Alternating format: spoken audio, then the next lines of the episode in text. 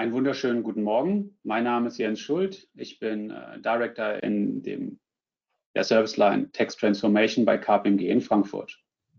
Unser heutiges Thema DRC7 ist Ihre Melde, ist Ihre digitale Plattform meldepflichtig, soll Ihnen einen Eindruck und erste Informationen über das Thema DRC7 oder auch in Deutschland das Plattformsteuertransparenzgesetz geben. Mit mir zusammen heute, ähm, ich soll sagen, mein Co-Host, mein Co-Gastgeber ist Herr Dr. Fabian Schmal. Ähm, und wir werden uns die, den Vortrag heute aufteilen. Zu Beginn werden, werde ich starten und dann an meinen Kollegen übergeben. Dann starten wir doch auch schon mal in das Thema. DRC7, wir werden uns heute auch ähm, als Auslöser darüber Gedanken machen, warum wurde DRC7 überhaupt veröffentlicht, mehr Steuergerechtigkeit. Es wird angewendet ab schon diesem Jahr. Es ist ein EU-weiter Standard und es wird insgesamt mehr Reporting geben und dem ganzen Thema gläserner Steuerpflichtiger etwas Vorschub leisten.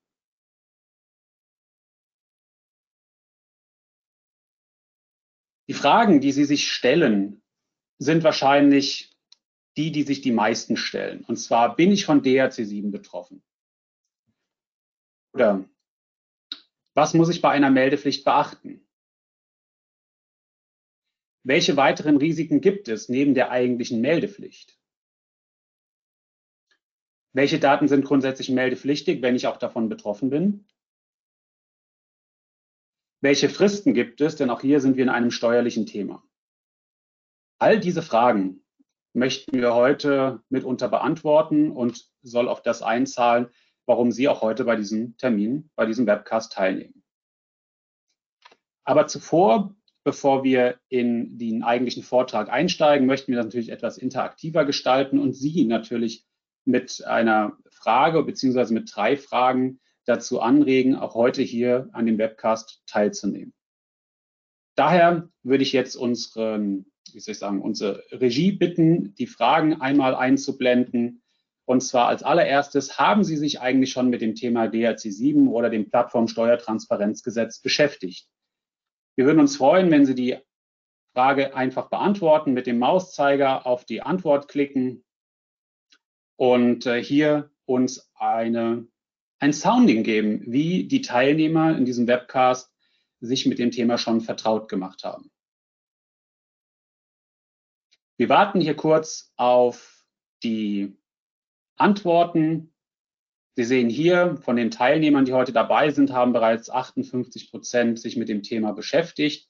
42 Prozent, also sagen wir, man kann gut sagen, Hälfte, Hälfte noch gar nicht. Wahrscheinlich selbst diejenigen, die sich damit beschäftigt haben, werden heute neue Erkenntnisse erlangen, dass es vielleicht doch nicht so einfach klingt, wie vielleicht in manchen Medien berichtet. Kommen wir nun zur zweiten Frage. Wer von den vielleicht 58 Prozent beschäftigt sich bereits mit der Umsetzung mit DRC7 und der, dem Plattformsteuertransparenzgesetz? Also wer hat für sich identifiziert, dass er betroffen ist? Wer kümmert sich gerade um die Analyse der Betroffenheit oder ähnliches? Das Interessante bei dieser Frage ist, wir befinden uns ja schon im Mai 2023 und dieses Jahr 2023 ist ja das erste Meldejahr, was davon betroffen ist. Hier sieht die Quote schon ein bisschen anders aus. Ne? Gute zwei Drittel haben sich noch nicht mit der Umsetzung beschäftigt. 33 Prozent, also ein Drittel, ist bereits darin. Wir werden auch sehen, dass die Zeit auch hier nicht für den Steuerpflichtigen spricht, sondern äh, uns die Zeit am Ende auch ein bisschen weglaufen wird. Kommen wir nun zur letzten Frage. Haben Sie schon Gedanken darüber gemacht, wie Sie das Thema DRC7 in ein wirksames Text Compliance Management System integrieren? Denn das ist der schlussendliche Folgeeffekt aus der ganzen Sache. Man muss sich mit dem Thema auch in der Zukunft beschäftigen.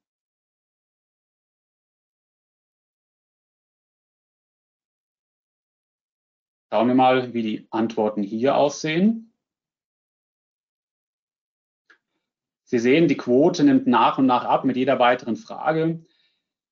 Auch hier können wir nur ganz klar dazu raten, und da nehmen wir ein bisschen was vom Ergebnis vorweg, die 15 Prozent, die sich bereits damit beschäftigt haben, das in ein wirksames Text-CMS zu integrieren, sind da auf dem richtigen Weg. Und es ist eine ganz klare Empfehlung, sich auch darauf einzulassen und das hier in die Prozesse und die Organisationsstruktur zu integrieren. Gut, das wäre jetzt die Frage an Sie zu Beginn. Was wird Sie heute erwarten? Wir haben das in fünf Kapitel eingeteilt, und zwar DRC7 und PSTTG auf einen Blick.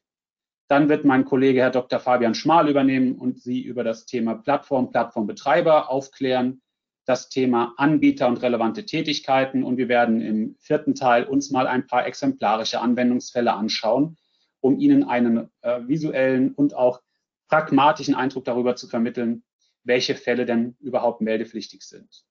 Und ganz am Ende werde ich dann nochmal einsteigen zum Thema, was ist im Falle einer Meldepflicht zu tun, welche Aufgaben obliegt Ihnen, welche Schritte können Sie einleiten, welche sozusagen exemplarischen Projektansatz können Sie wählen. Und danach machen wir eine kleine Fragen- und Antwortrunde. Das heißt, auch hier nochmal nutzen Sie gerne den Chat, schreiben Sie Ihre Fragen dort in den Chat hinein. Wir werden diese am Ende der, äh, des Vortrags im Rahmen der Fragen- und Antwortrunde aufgreifen und beantworten. Sollten wir eine Frage nicht beantworten, ähm, kommen wir gerne im Nachgang auf Sie zu. Hier auch nochmal die Bitte, wir werden Ihnen am Ende Zeit für einen Feedback-Fragebogen geben. Dort müssen wir leider aus Datenschutzgründen fragen, ob wir Sie kontaktieren dürfen. Daher möchte ich Sie bitten, nutzen Sie die Zeit, den Feedback-Fragebogen am Ende auszufüllen und die Frage, dürfen wir Sie kontaktieren, auch mit Ja auszuwählen. Denn äh, nur dann können wir auch auf Sie zukommen, entweder weil Sie noch weitere Detailfragen haben oder ähm, sich eine Antwort auf Ihre gestellten Fragen erbitten. Steigen wir ein. Schritt 1, DRC7 auf einen Blick.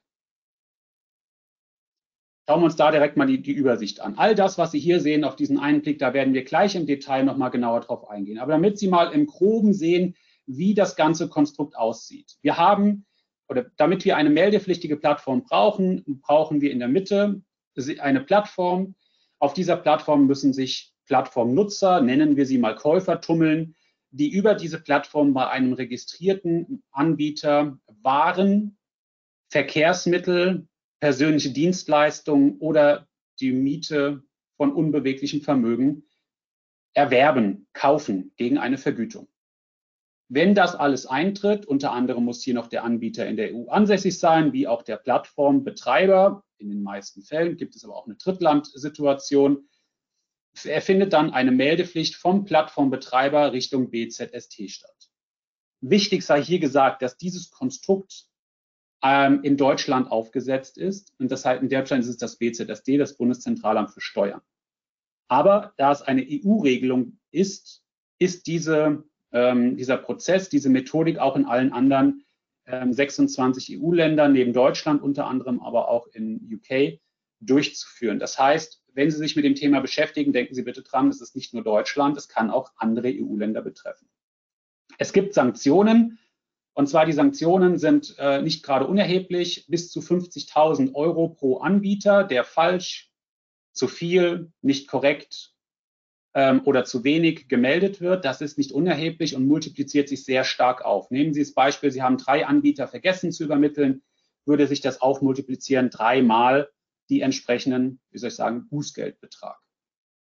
Die Meldefrist ist 31.01. des Folgejahres. Das heißt, für das allererste Mal sind wir hier beim 1.1.24 und denken Sie bitte auch dran, ähm, obwohl das nur eine einmalige Meldung pro Jahr ist, wir haben hier eine Regelung, was Korrekturmeldungen anbelangt und je nach Geschäftsvorfall oder Geschäftsmodell, was Sie haben, kann sein, dass die Korrekturmeldung dazu führt, dass Sie eine Art Dauermeldesystem haben oder benötigen.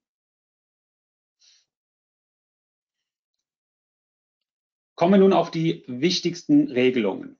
Also, was haben wir? Ähm, der meldepflichtige Plattformbetreiber. Der ist ganz oben zu sehen. Wir brauchen einen Nexus zum Inland. Auf diesem Plattformbetreiber haben wir die Notwendigkeit, dass der Anbieter sogenannte relevante Tätigkeiten ausführt. Das sind die zeitlich begrenzte Überlassung von unbeweglichen Vermögen oder auch die zeitlich begrenzte Überlassung von Verkehrsmitteln. Nehmen wir mal das Beispiel Mietwagen. Die Erbringung persönlicher Dienstleistungen, Verkauf von Waren. Ausnahmen gibt es natürlich auch, insbesondere für risikoarme Anbieter, zum Beispiel börsennotierte Anbieter, Kleinanbieter, da werden wir später nochmal genau drauf eingehen, was bedeutet eigentlich Kleinanbieter. aber auch Massenanbieter bei Vermietungen, zum Beispiel Hotelketten. Also die Ausnahmetatbestände sind sehr, sehr klein. Also es ist nicht so, dass man viele Chancen hat, aus der Meldepflicht aufgrund dieser Ausnahmen herauszukommen. Ganz im Gegenteil. Informationen, ähm, Pflicht zur Meldung spezifischer Informationen. Was, was muss am Ende gemeldet werden? Das sind Stammdaten und Bewegungsdaten. Das zeigen wir Ihnen später nochmal im Detail. Der Meldezeitraum hatte ich eben schon mal erwähnt. Das ist ein Kalenderjahr. Das heißt, es äh, betrifft immer den 1.1. bis 31.1. Aufpassen bei denjenigen, die ein abweichendes Wirtschaftsjahr haben und erstmals für das Kalenderjahr 2023. Das heißt, alle Daten, alle Transaktionen, die dieses Jahr stattfinden, müssen im nächsten Jahr, Anfang nächsten Jahres, gemeldet werden. Welche Risiken kommen auf Sie hinzu? Wie so viele Themen sind die sichtbaren Risiken an der Oberfläche, wie bei einem Eisberg. Wir haben, und das ist wahrscheinlich der allererste Punkt, das Thema Betroffenheit jeder von Ihnen oder die meisten von Ihnen macht sich natürlich Gedanken darüber, bin ich überhaupt davon betroffen? Welche Plattform ist davon betroffen? Welches Geschäftsmodell davon ist betroffen? Welche Tochter, Schwestergesellschaft in meiner Unternehmensstruktur ist gegebenenfalls davon betroffen? Eine, ein nächstes Thema, was eher offensichtlich ist, ist natürlich das Thema Datenschutz. Sie melden Daten von Anbietern auf Ihrer Plattform an eine, an eine Behörde. Das ist nicht so gängig, gibt es in verschiedenen Bereichen aber leider nicht so häufig. Das heißt, man muss sich über das Thema Datenschutz, Regelung des Datenschutzes definitiv Gedanken machen. Fristversäumnisse ist das nächste Thema. Wir befinden uns ja in der Steuerwelt. Ohne Fristen geht hier gar nichts. Das heißt, wer die Fristen nicht einhält, kann eine Ordnungswidrigkeit begehen. Es gibt nicht nur die Meldepflicht als Risiken, sondern auch Themen zum Thema Verfahrensdokumentation, Sorgfaltspflichten, Registrierungspflichten. Also es gibt einige Fristen, die einzuhalten sind und derer Versäumnisse zu Ordnungswidrigkeiten oder Problemen führen kann. Etwas als kleiner Zusatzthema oder beziehungsweise Zusatzrisiko ist das Thema Umsatzsteuerhaftung für Anbieter. Auch hier gibt es losgelöst von dem eigentlichen Plattformsteuertransparenzgesetz schon länger eine umsatzsteuerliche Regelung, was für Plattformanbieter oder Plattformbetreiber zu einer möglichen Umsatzsteuerhaftung führen kann, wenn eben die Anbieter selbst ihre steuerlichen Verpflichtungen nicht nachkommen. Auch hier gibt es einen Connex. Hier muss man unbedingt aufpassen, denn bei dem Thema Plattformsteuertransparenzgesetz geht es nur um, äh, im Zweifel um die Bußgelder, die ich als Plattformbetreiber, ähm, wie soll ich sagen, habe, wenn ich nicht melde oder Fristversäumnisse habe. Aber bei dem Thema Umsatzsteuerhaftung für Anbieter, das kann noch ein viel höheres, auch monetäres Risiko ergeben.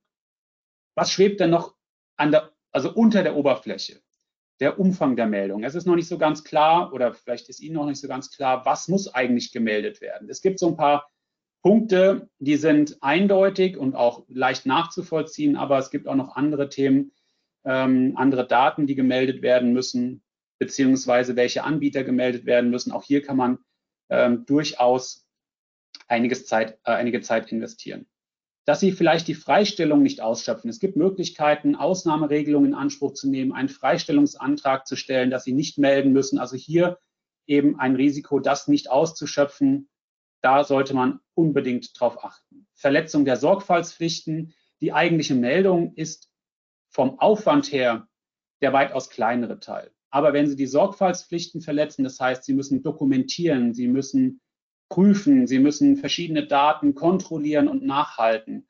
Auch hier steckt ein unfassbares Arbeitsvolumen dahinter, allein die Sorgfaltspflichten, die vorgeschrieben sind, zu erfüllen, die es betrifft, also die, die bezogen auf die Anbieter zu erfüllen sind.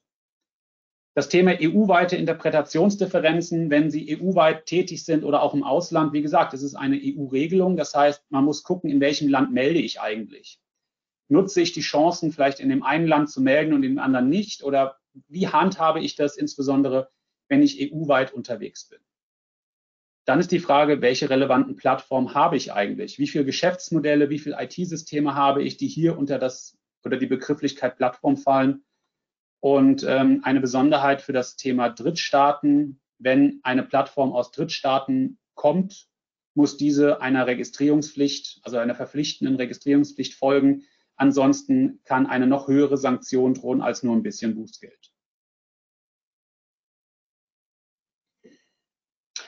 Vom Zeitplan her möchte ich gar nicht so sehr auf die Details eingehen, wann, ihn, äh, wann das Gesetz und die Regelung erlassen wurde. Viel wichtiger ist nochmal ganz rechts für Sie das Thema 31. Januar 2024 ist der Stichtag, an dem die erste Meldung abgegeben werden muss, wenn Sie betroffen sind.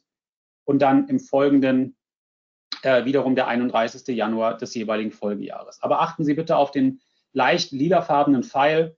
Das ist das Thema Korrekturmeldung. Haben Sie ein Geschäftsmodell, bei dem Sie möglicherweise Stornierungen, ähm, Gutschriften oder ähnliches haben, was in einem Folgejahr, also in dem auf das aktuelle Kalenderjahr folgend erfolgt, müssen Sie eine Korrekturmeldung abgeben. Und zwar so häufig, wie sich eben diese Gutschriften und Stornierungen ergeben. Das kann zu einem ja, erheblichen Mehraufwand führen, wenn Ihr Geschäftsmodell sehr viel mit, äh, mit Gutschriften, Stornierungen arbeitet, was eben im folgenden Kalenderjahr erfolgt und nicht im selben Kalenderjahr.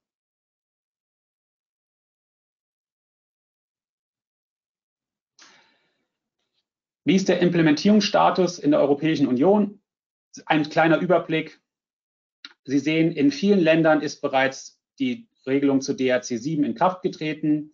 Es gibt in wenigen Ländern noch einen Gesetzesentwurf und ganz wenige haben sich zum Thema Gesetzgebungsverfahren noch nicht wirklich Gedanken gemacht.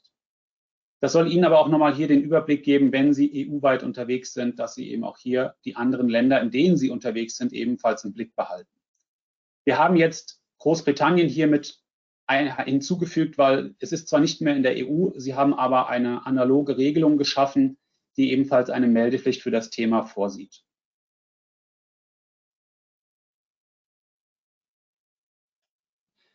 Nun würde ich an meinen Kollegen Dr. Fabian Schmal übergeben, der Ihnen die nächsten Punkte erläutert.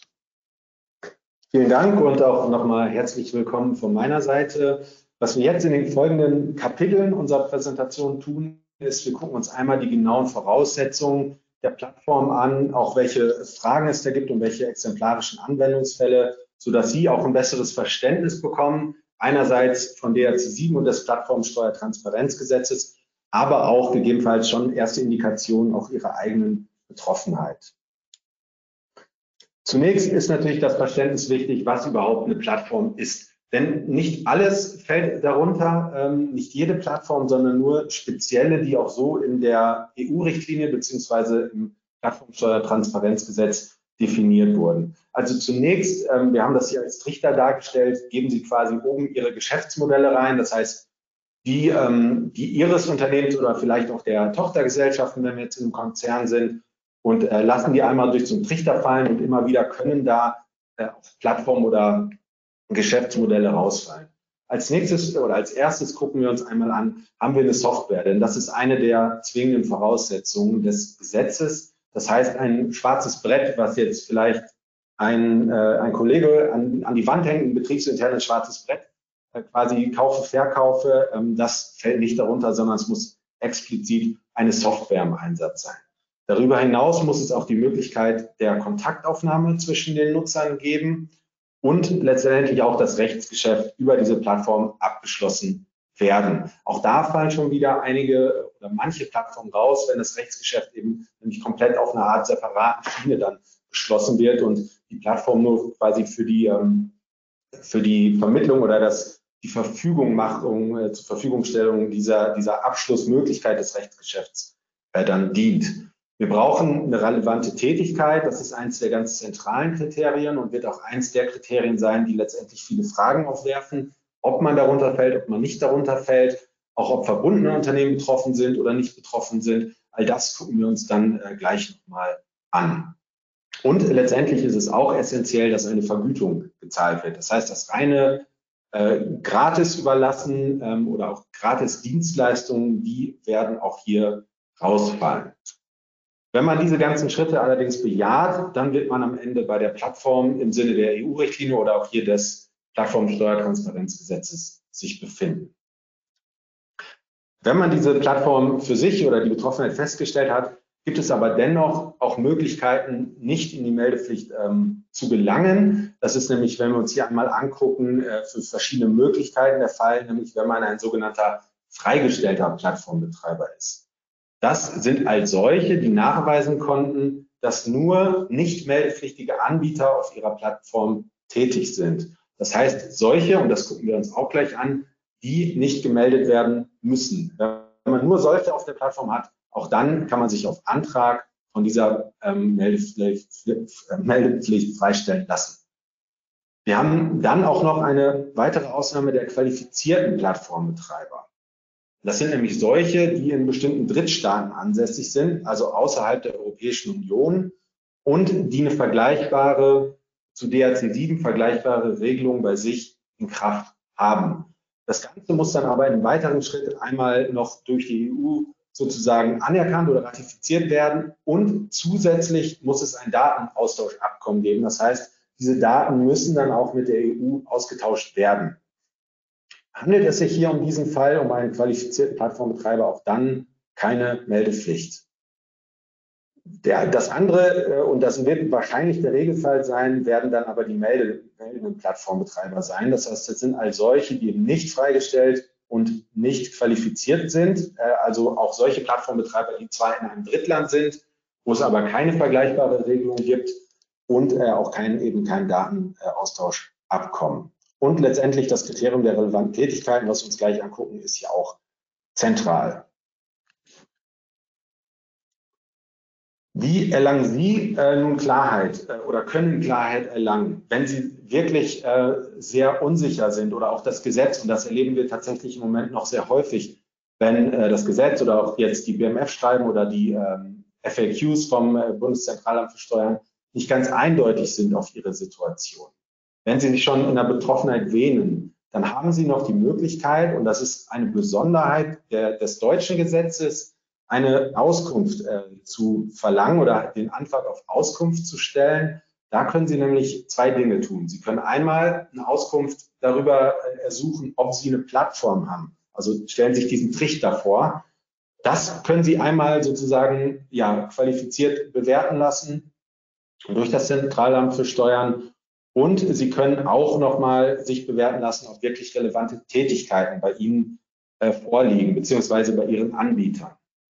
Das Ganze kostet 5000 Euro und hat auch eine Bearbeitungszeit von äh, sechs Monaten. Das heißt, wenn die äh, erste Meldepflicht am Ende Januar ist, dann sollte man auch das einplanen und eben ähm, deshalb ist es auch wichtig, sich möglichst frühzeitig jetzt mit diesem Gesetz zu beschäftigen und äh, nicht noch allzu viel Zeit ins Land ziehen ähm, zu lassen. Wichtig natürlich ist auch, dass das Bundeszentralamt äh, für Steuern erstmal auf Basis ihrer Informationen diese Auskunft trifft. Das heißt, das wird ähm, ein größerer Antrag sein, da muss sehr viel geschildert werden. Da müssen auch die Geschäftsprozesse und auch die Beschreibung der Anbieter detailliert aufgelistet sein. Also da ist dann auch entsprechend auch allein für die Antragerstellung auch nochmal Zeit einzuplanen. Wichtig ist eben auch hier das berechtigte Interesse darzulegen. Das heißt, auch äh, zu zeigen, warum man gegebenenfalls eine bestimmte Rechtsauffassung hat, äh, warum man sich quasi in der Meldepflicht wähnt oder eben auch nicht. Schauen wir uns nun an, welche Anbieter und relevanten Tätigkeiten denn meldepflichtig sind. Wir haben hier vier Säulen, die von der Meldepflicht umfasst werden. Das ist erstens die Überlassung von unbeweglichen Vermögen, also alles rund um Immobilien. Ähm, und das ist auch der Klassiker, den Sie vielleicht auch von Rahmen von DRC 7 und das auch in den Medien oft breit äh, dargestellte ähm, ja, Geschäft von ähm, Vermietungsplattformen, ähm, insbesondere aus Berlin kennen wir das, wo äh, einige Wohnungseigentümer ihre oder auch Mieter ihre Wohnungen untervermieten oder ähm, Touristen zur Verfügung stellen für einen begrenzten Zeitraum das aber nie in ihrer eigenen Steuererklärung angegeben haben. Und äh, da gab es in der Vergangenheit einige Urteile zu, äh, wo äh, große Anbieter, hier war das in dem Fall Airbnb, auch die Daten herausrücken musste und so die Steuerfahndung oder Zugriff auf diese ganzen Miettransaktionen hatte. Mit dem ähm, Plattformsteuertransparenzgesetz ist eben eine solche Klage durch die Finanzverwaltung nicht mehr möglich oder nicht mehr notwendig, denn äh, diese Daten werden nun aufgrund dieser Pflicht schon direkt übermittelt. Es kann sich aber auch beispielsweise bei um die Vermittlung von Parkplätzen handeln. Also wir sind hier auf all das, äh, was unbewegliches Vermögen angeht, ähm, wird das Ganze hier ausgeweitet. Das Ganze muss eben in der EU sein. Äh, und das ist hier wirklich der Anknüpfungspunkt, ist das konkrete, die konkrete Immobilie oder das unbewegliche Vermögen, nicht die Ansässigkeit des dahinterstehenden ähm, ja, Vermieters. Dann die zweite große Säule ist die Erbringung persönlicher Dienstleistungen.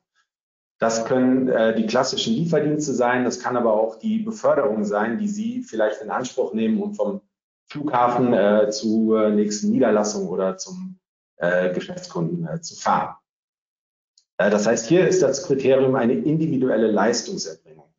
Eben nicht umfasst ist beispielsweise das Fahren mit dem Bus, da Sie da keinen Einfluss haben. Sie haben eine klar, klar definierte Route, einem ähm, Chauffeur beispielsweise oder einem Taxifahrer, dem können Sie eben genau sagen, wo Sie hin möchten und haben eben einen Einfluss auf die Leistungserbringung. Die dritte große Säule ist der Verkauf von Waren und Gütern. Und da ist es ganz egal, ob das B2B, B2C oder C2C-Plattformen sind. Das heißt, egal wer der Kunde oder der letztendliche Käufer ist, das spielt keine Rolle. Sowieso in diesem gesamten Konstrukt oder dem Gesetz ist der Fokus auf den Kunden oder den Käufer eigentlich gar nicht wichtig, sondern wir gucken uns hier vorrangig den Anbieter an, also der, der die Sachen verkauft oder die Dienstleistung anbietet. Waren sind hier alle körperlichen Gegenstände und das wird jetzt auch definiert. Äh, auch Tiere können hier als Ware gelten, auch Gutscheine. Und äh, letztlich die vierte Säule ist die Überlassung von Verkehrsmitteln. Also während wir äh, auf der, in der zweiten Säule hatten die quasi die persönliche Beförderungsdienstleistungen, haben wir hier rechts nur die Überlassung von solchen Verkehrsmitteln. Das heißt, das, wo Sie letztendlich selber fahren. Also wenn Sie sich Mietwagen buchen, Sie kennen das vielleicht, in äh, vielen Parkbuchten äh, stehen da die Autos der namhaften ähm, Anbieter, die Sie sich dann einfach per App entsperren lassen können und dann eben dort äh, nutzen können. Genauso auch wie die ganzen E-Scooter, die Sie äh, am Wegesrand oder teilweise auch mitten äh, auf dem Bürgersteig geparkt dann eben sehen. Hier nehmen Sie also die individuelle Beförderung quasi selbst für sich vor. Was äh, eingangs schon gesagt wurde, ist, dass all diese Säulen gemeinsam haben, dass eine Vergütung gezahlt wird. Diese Vergütung muss nicht unbedingt in Geld sein, sondern es könnte auch als Gegenleistung beispielsweise ja, selbst die Ausgabe eines Gutscheins sein oder sozusagen tauschähnliche Geschäfte wären dann hier auch umfasst.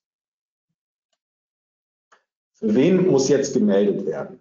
Wir haben hier zwei verschiedene Gruppen. Das sind die meldepflichtigen Anbieter und das ist auch die Gruppe derer, die äh, die größte sein wird. Und dann haben wir noch ein paar Ausnahmetatbestände der freigestellten Anbieter, die nicht meldepflichtig sind. Also wenn wir hier in dem quasi Entscheidungsbaum sind, haben Sie hier in diesem Schritt schon die Betroffenheit für sich festgestellt. Sie haben auch festgestellt, dass relevante Aktivitäten äh, durchgeführt werden. Und jetzt müssen Sie sich genauer angucken, wen müssen Sie hier konkret melden, welchen Anbieter.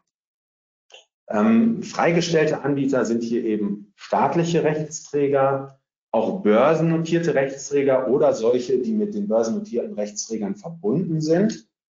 Ähm, drittens haben wir die Immobilienanbieter mit mehr als 2000 Vermittlungen für die jeweilige Einheit. Das sind in aller Regel Hotels und zwar große Hotels, also wo das überhaupt möglich ist, äh, auf diese Summe zu kommen. Und was auch